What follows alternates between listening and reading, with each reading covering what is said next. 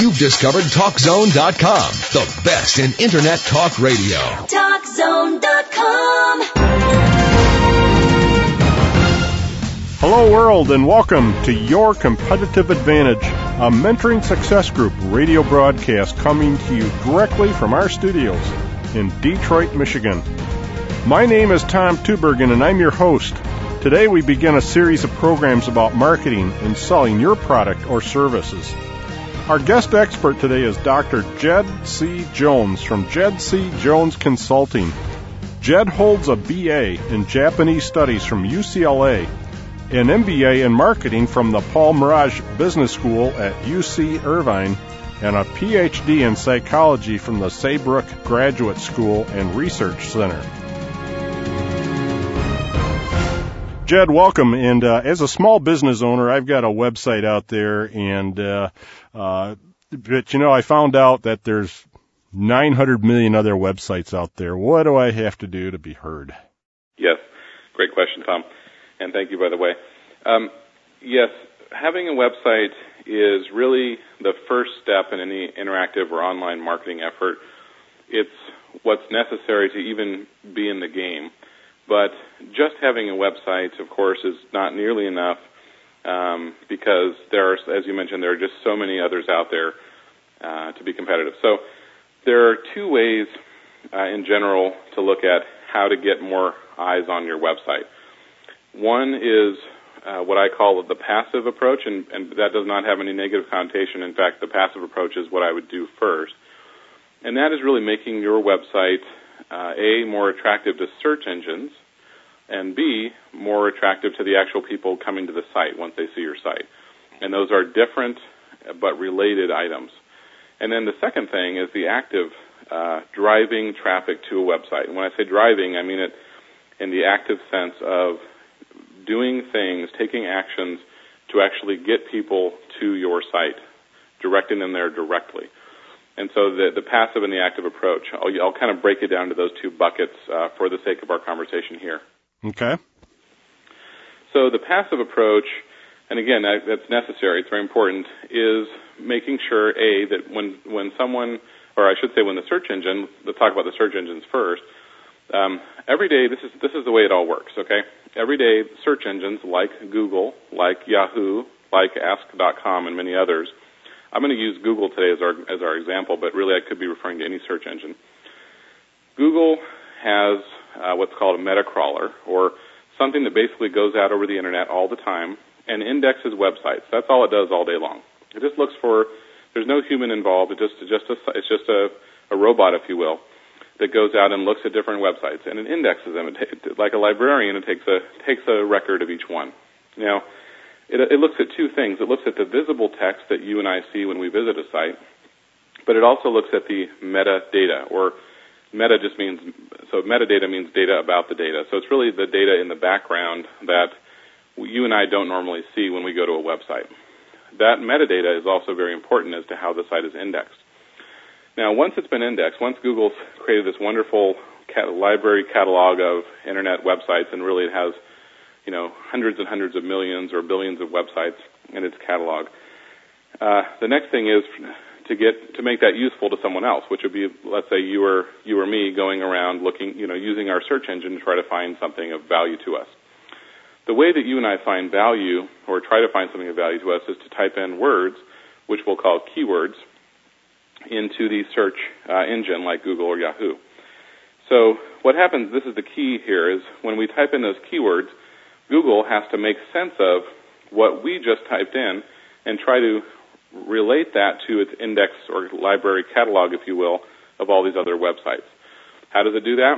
It, it uses something we call an algorithm. It just mainly it's just a big formula that gives different weightings. Because if if you have a website about auto repair and I have a website about auto repair, how does it know which one to put first? That's the key. That's the the crux of the whole of the whole shebang, so to speak, is how does it know how to rank different ones higher than others? And Google does not make its algorithm public, but people in the search engine optimization field or interactive marketing area uh, do generally know the, ba- the main ways that Google ranks engines or ranks websites based on uh, based on those keywords that people type in. Make sense so far? Absolutely. Okay. So what we need to do is we need to first make your website, in this case, be more attractive to search engines uh, for certain keywords. So when I say, Tom, hey, how does your website rank? That's really a, an incomplete statement. It's not really a meaningful question because the question has to be, how does your website rank on a given search engine, of course, like Google, for certain keywords? So when I type in uh, a certain keyword, you know, uh, if I type in auto repair, then uh, IBM.com or Disney.com should not come up.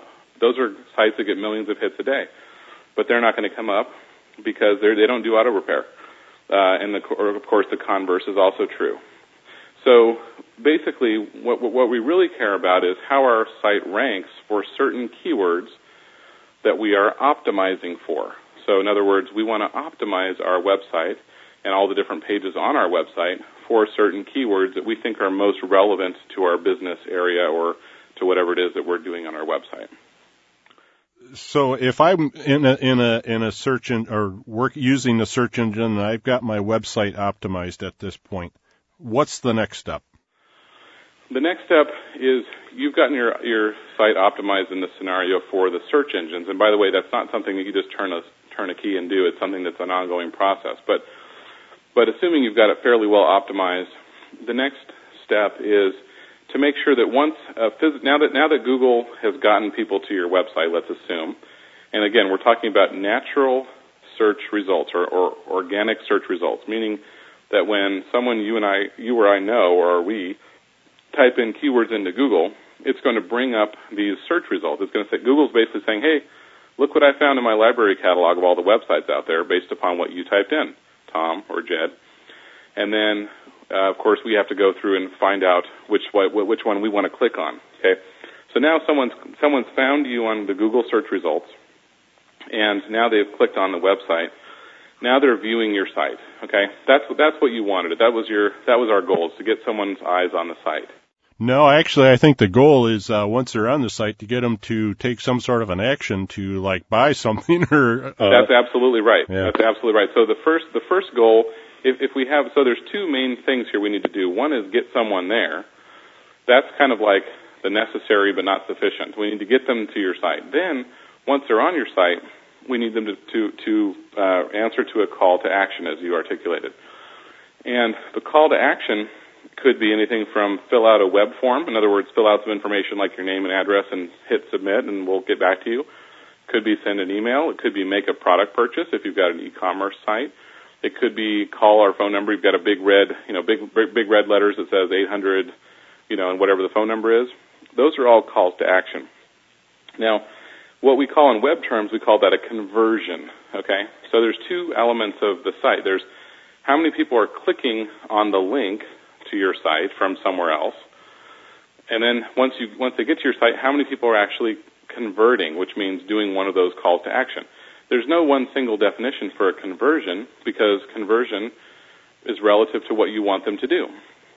So once you get someone to your site, as you alluded to, the, you need to have the site organized in such a way that A, somebody knows what your site is about, because as self-evident as it may be to the person that built the site, it's usually not immediately evident to the person who's coming there for the first time, especially if they found it through a search engine.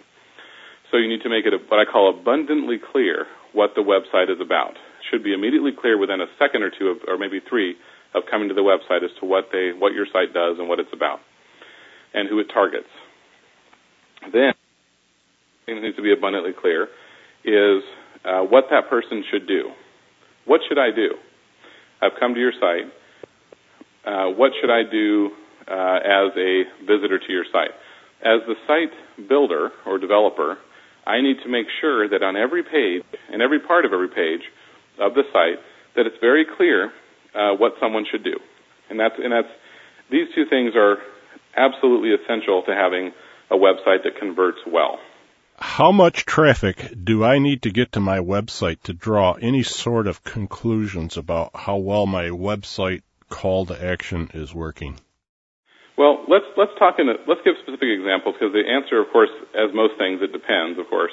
And let's talk. Let's let's let me jump into the other way just to finish up my other thought, and then I want to I'm going to get to your question if you don't mind, Tom.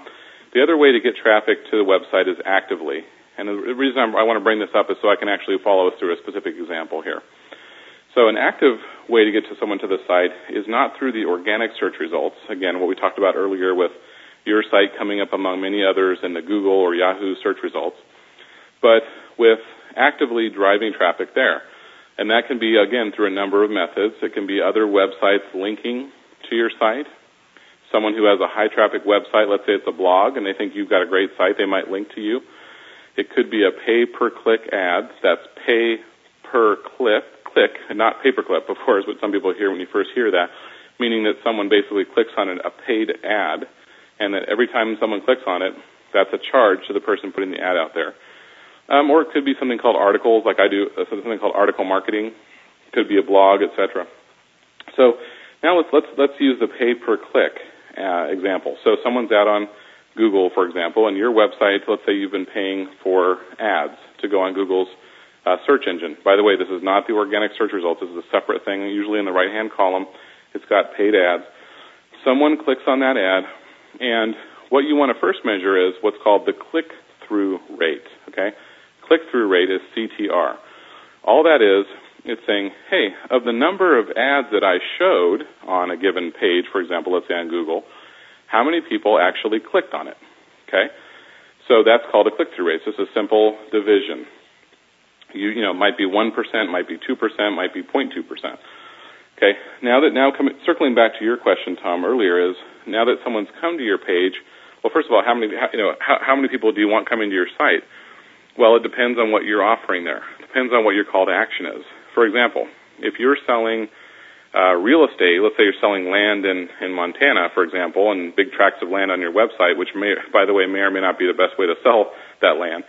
But, you know, if you got maybe one or two sales every month, uh, based upon someone coming to the website, that might be a, a, a overwhelming success. That might be wonderful. Now, if you're selling uh, downloadable music at 99 cents uh, per song, for example, then it, you might need you know hundreds or thousands of visitors who are actually making purchases, which means, of course, not only have they clicked through to your site, but they've also then converted. They've also done something which we call conversion, as we mentioned earlier, such as purchase a song. So the answer to your question is how many visitors do you need really depends on what your goal is uh, for having the website. Why do you want people to come there? Once they're there, what do you want them to do? And if you're meeting your conversion goals, then it doesn't really matter. By the way, someone might say a natural question might be, well, what's a good click-through rate or what's a good conversion rate? Again, click-through rate is how many people click on your link versus how many people saw the ad. And conversion rate means how many people actually responded to your call to action versus how many people actually came to your website. And again, the answer to that depends upon uh, what you're trying to achieve. Jed, we need to pause here briefly for a word from our sponsors, and when we come back, we're going to continue the discussion of how to successfully market our products and services. And by the way, if you'd like to contact Jed directly, you're going to find his profile and his contact information on the guest tab in our show page at TalkZone.com. You're listening to the Mentoring Success Group Radio Network, sponsored by TopSportSupplies.com. Remember, it's your adventure. Now is the time of year to begin planning your outdoor expeditions for the coming summer season. While you're at it, don't forget to visit www.topsportsupplies.com. Whether you're planning an expedition in a wilderness area or an adventure to a remote corner of your backyard, Top Sport Supplies has over 19,000 tents, backpacks, apparel, binoculars, hunting equipment, camping, and outdoor gear in stock. Best of all, you can shop from the comfort and the convenience of your home or desk. TopSportSupplies.com offers free shipping within the U.S. for every order over $50. TopSportSupplies.com. It's your adventure. Do you feel like your business is running you right into the ground? Do you always seem to have more questions than answers? Every month, the Business Performance Analysis Engine at www.mentoringsuccessgroup.com asks you a series of detailed questions about every aspect of your business. Your answers are carefully calculated and compared against your competitors, and you get a confidential diagnostic report that shows you where your strengths are. Specific weaknesses and business issues are prioritized for you to focus on during the following month. We compare your performance to your peers and your competitors from around the world. And now, exclusively for our listening audience, you can get half off of our regular monthly subscription rate. Simply use the code RADIO when you sign up and we'll take half off of the monthly subscription rate. www.mentoringsuccessgroup.com